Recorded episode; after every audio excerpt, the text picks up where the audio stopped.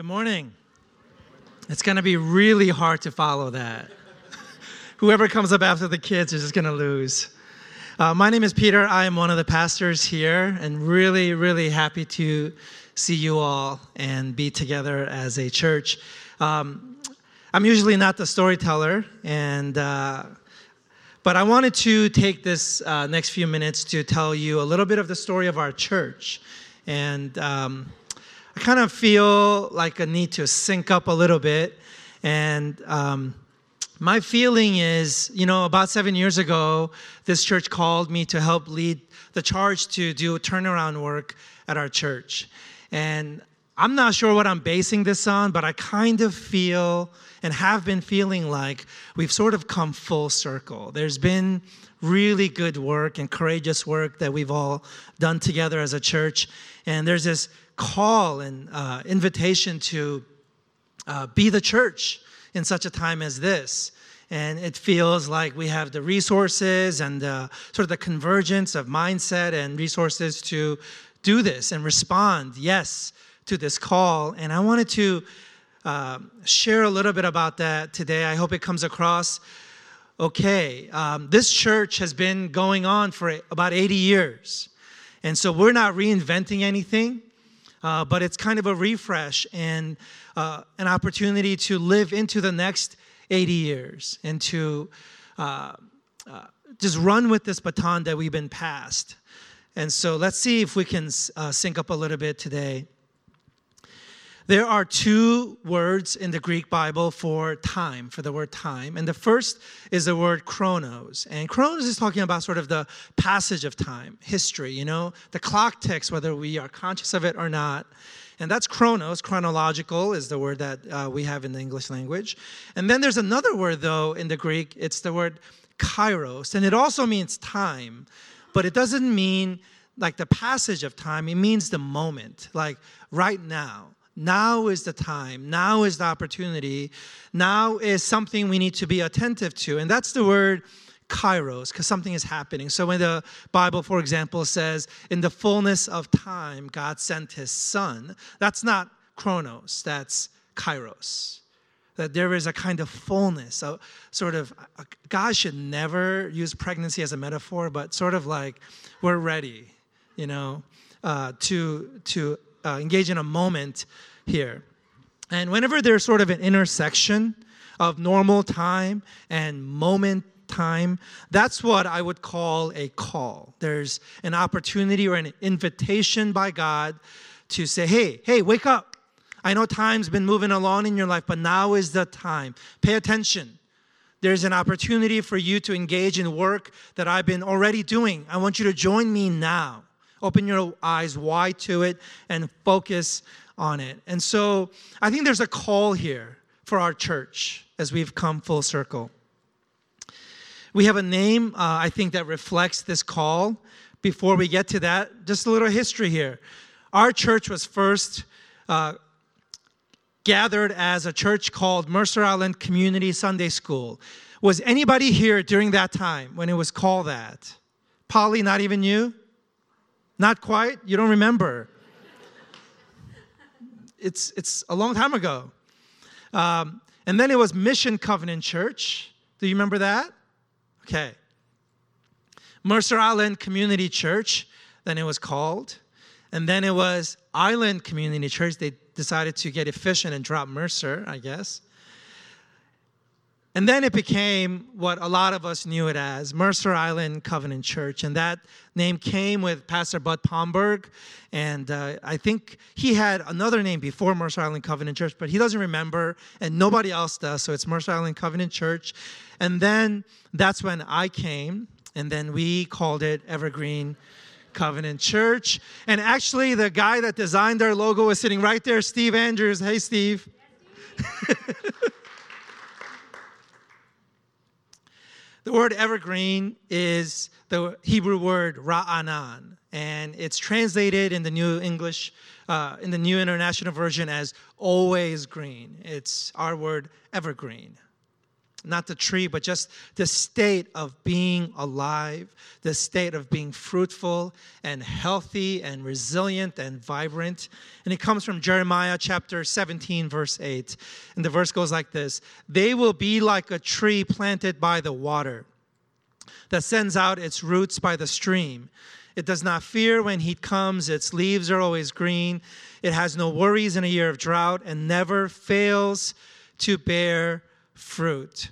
Two ideas I want to lift from this verse that uh, the revisioning team used when they were um, sort of thinking through this stuff for our church. Uh, the first is this idea that our church is called to be by the water. You think about this idea that a tree with all of its potential for life is nothing without water. And it's not just water once, but it's water perpetually. And so you want to be planted by a stream that's flowing with water so that you can live and live and keep on living through the seasons, through drought, through pests, through whatever happens around you, you are connected to a water source. And the idea is that you are not your own source. You don't have all that you need but you are op- you are an open source and our culture uses this to mean that it's not just smart people in a room but it's smart people who are really smart so they open up the room to all manner of input. If there is truth, if there is good, if there is beauty, we want it. If it's life-giving, we want to connect to it. If we need it, we're going to look for it. If we have a if we have a need for an answer, we're going to ask the question right? That's what it means to be open source. All living things are open source by definition because all of us are just sort of conduits. We're not somebody who contains everything that we need. We are vessels. We need to be filled, we need to be connected. That's the idea. And second, we are as a church a cooperative. A church, by definition, is a collective of human beings. A church isn't a building, it isn't a name, it isn't on some piece of paper, but it's organisms, organic beings gathered together, functioning in a cooperating kind of way. So that's what we are by definition. And um, one way to think about it is that we are learners. We don't have the answers, but we are seeking. We are wanting to grow. We're wanting to be challenged. We're wanting to be planted by the stream. And when we are planted by the stream, it allows us to stay always green or evergreen, ra'anan. And when we are evergreen, it means that we are resilient. Uh, we are going to go through various seasons and transitions and hardships, and things are going to happen that we did not expect. But through it all, somehow we're going to make it, right? Resilient. And I think it also means that we are going to be multi generational.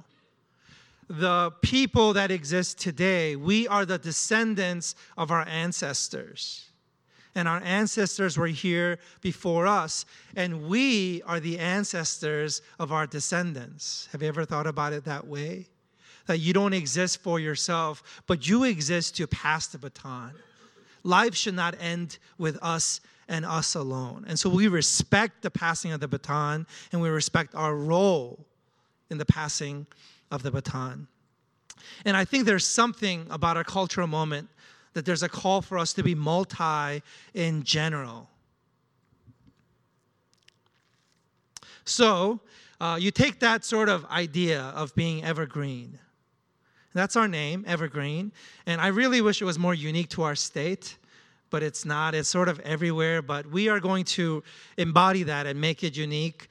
But the call today as Evergreen comes into contact with this moment in time, this Kairos moment, this season, this culture, the vibrations of our society. Uh, I think one of the unique things about our church is we are called to be a third space. A first space is a space that's filled with one opinion. People are not differentiated from each other, it's kind of an echo chamber. We all agree, we all have to believe the same things, see the same ways, and that's a first space. And I don't think God's calling us to be a first space. We're supposed to be homogenous in look and in belief and just be an echo chamber to one another. That's not who we are. I think uh, that there's a call for us to be diverse, uh, not just in what we think, but also in how we look. This has been my dream forever since I was in high school. Just believed that one of the core implications of the gospel is reconciliation. We're meant to look different and sound different and be different and figure out a way to be a third space. Oh, by the way, I skipped, didn't I? Second space. Second space is when nobody's allowed to have an opinion. When you have to be polite and suppressed and pretend that everything is great and never talk about anything. So we have people talking about one thing people talking about nothing. Then a third space is where people can be their true selves. They can come and just be who they are, be multi, and we create space for that. And that's our call. And so we're called to be diverse. We're called to figure out how to engage our culture in helpful and healthy ways. Uh, sometimes I call that being safe and holy. And all of that means that we are kind of a learning, asking, open, secure, and integrating rather than dichotomizing community. And really, I think at the heart of how to be a third space or a third place as a church is to speak the language of authenticity. There are a lot of languages in our culture, and some of them are read to us today. Those are literal languages, but I think there are cultural languages too. But I have learned that the one universal language is the language that's authentic, the language that's truthful, a language that's transparent. Authenticity is the universal language. And I think there's a call for us to be honest as a people, to be honest as a church. And honest means that we're not always going to be right. It doesn't mean that we're going to be ready or timely. It's not going to be the last thought on the matter. Uh, it means that we're always going to need some time and space to arrive at even more honest thoughts. Uh, but I think the language we have to speak is the language of authenticity. And the way we're going to get there, the way we're going to create this third space is by belonging, that is, being a community, and then by becoming, by learning and growing and then engaging, which means by serving, participating, and giving. And so this is our church, Evergreen Covenant Church, to be a third space by way of belonging, becoming, and engaging. I think this is the call. And I think this is a moment uh, that we're having. And so, in summary, here's my ask. Some of you want to know, well, what do you want me to do? And hopefully you're thinking that. Here's what I would like you to do I would like you to attend at least three times per month. That's a 50% improvement over the national average of church attenders, which is twice a month. Can we do this? It's really hard, isn't it? we can do this. Uh, I think it means that we are in a small group for most of the year. You can take a break, but for us to be in a small group space where we are actually getting to know one another and we have opportunities to be in each other's lives and do life together, I think that's really important.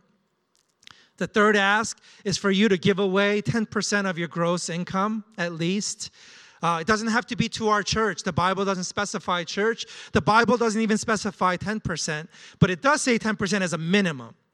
The real standard is generosity. It's for God to have all of you. And the Bible suggests that 10% might be one of the ways to do that. And if some percentage or all percentage of that 10% lands at our church, we thank you. But we'd like you to do that regardless. And then, fourth, always be serving in some capacity.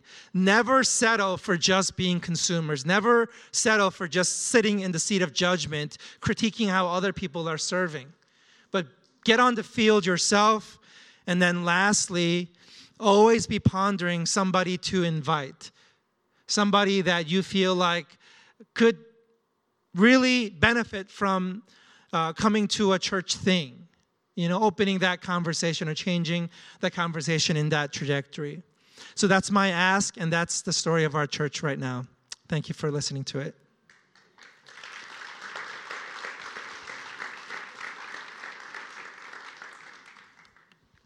I'm going to read the scripture for us today as well. This morning, our scripture reading is from the book of Judges. Please follow along in your Bible or use the screens. I'll be reading chapter 21, verse 25 from the New International Version. In those days, Israel had no king. Everyone did as they saw fit. The word of the Lord. Thank you, Peter. Oh, you coming back? Was I preaching today? I wasn't sure. Um, just kidding. If you have one, ever wondered if what you have done in your life is too awful to be forgiven by God, you need to read the book of Judges, chapters 17 through 21. And afterwards, you are going to feel awesome about yourself. These were the chapters that were assigned to me this week to preach on. Let's just say I chose that final verse to spare us all the gory details of what happened in the previous verses. There is enough war, mistreatment of the defenseless, and murder in the last part of Judges to make a violent movie of today look like a Disney film. We have an Israelite tribe murdering and overtaking a peaceful community. There is a cruel husband who sends his wife out to be mistreated, raped, and ultimately murdered by a gang of violent and evil men. We have Israelite tribes warring against each other and thousands upon thousands of lives lost. There is no person to look to as an example of faith. The Israelites are scattered from one another, corrupt, and the outlook of this community of God looks bleak. Isn't this a fun day in church? Up to this point in the Old Testament, we see the Israelite people taking two steps forward to a better life.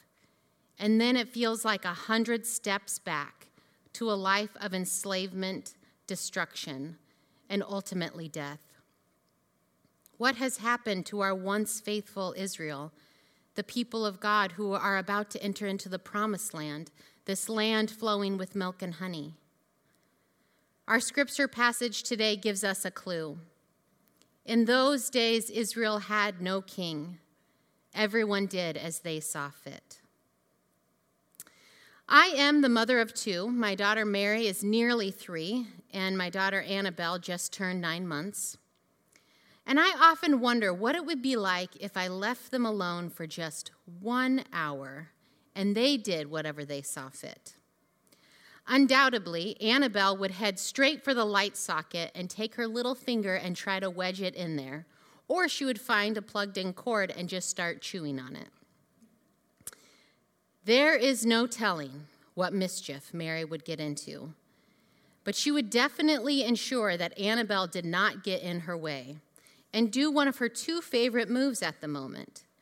One is to either jump and karate kick Annabelle in the head, and the other is to literally try to pick her up and toss her out of the way. There would definitely be a lot of screaming and tears and destruction in this hour. And all of that would probably begin within the first five minutes of my absence and spiral down afterwards. This is not too different than what happened to the Israelite people. They just did as they saw fit. It is no wonder that when we read later in the verse in chapter 21, the people sat before God until evening, raising their voices and weeping bitterly. Lord God of Israel, they cried, what has happened to Israel? I know why Mary and Annabelle would do what they would do. They are children. They do not know better. But what about these Israelites? These are grown men. They have been given instructions directly by God on how to live. They literally have the presence of God with them in the Ark of the Covenant. And God will happily elect leaders amongst them to direct them and to give them God's instructions. So, why are they in this big mess? The most unhealthy of the 12 tribes at the time were the Benjamites. They were dwelling in a town that also inhabited by the Canaanites, who were known as a wicked and idolatrous people. It is said that the Canaanites engaged in such horrific acts as child sacrifice. When the other Israelite tribes learn of what was done to an Israelite woman who was raped and killed by the Benjamites, they were outraged and called for the tribe of Benjamin to hand over the evil men who had done this. Instead of confessing their guilt and turning them in, the Benjamites readied themselves for battle against their own people. A commentator put it this way abuse, murder, and Israelites fighting Israelites. All of these things result from extreme individualism that had arisen amongst the 12 tribes. The people no longer understood themselves as God's covenant community. The Benjamites had lived amongst the Canaanites for so long they had become numb to their sinful ways. Not only that, but the Benjamites seemed to have lost their identity as children of God and taken, more, taken on more characteristics of what a Canaanite is than what an Israelite was. To that extreme, they cannot even recognize why the other tribes would be outraged at the murder of this innocent woman. These Israelites had lost their way. They had literally lost their identity of who they were and who their leader was, which was God. Now, this is an extreme example of when we lose our way, when we find identity in falsehoods and we lead a life unto ourselves. But we are not so different from these Israelites. We too struggle to be in the world, but not of the world. We find our identity in things other than God on a daily basis. In the spring of 2006, I was working at a church as a youth intern, and a student in my youth group accidentally kicked off my left kneecap. Yeah, that's a story for a different day, but this led me to having to wear a brace down my whole left leg for six weeks. The worst part was I drove a stick shift at the time, so I could not use my clutch. Thankfully, my older brother Casey was living in the same town as me at the time, and he had an automatic and graciously offered to exchange cars with me. This was not exactly a fair exchange. I drove a 10 year old Gold Saturn that I had driven since I was in, in, high school. That's passenger side window did not roll down, and the trunk would spontaneously pop open. Casey drove a 2004 luxury car with all of the bells and whistles. During those six weeks, I loved the attention I got driving this car. I would take my time loading the groceries into the trunk so people could see what a nice automobile some 24 year old uh, 24 year old girl was driving. And even though it was excruciatingly uncomfortable to drive, even an automatic with that leg brace, I would always offer to drive my friends so we could ride in such luxury and style. I probably put like 10,000 miles on that car in the six weeks that I had it. So, needless to say, it was a rude awakening when my car was returned to me. Looking back now, I am a bit embarrassed that I found such self worth in what I drove. And to think it wouldn't even last. That car would be 15 years old today. It had a cassette player. No one would be giving me a second glance in the Safeway parking lot. But yet, even today, I continue to find identity and things in things that will be fading away in fashion in physical appearance, in intelligence, in monetary wealth. This is one reason I love the season of Lent so much. It illumines for us the false realities we are living under and redirects us to a path that leads to a richer and fuller and more meaningful life. This coming Wednesday is Ash Wednesday, a day which marks the beginning of Lent.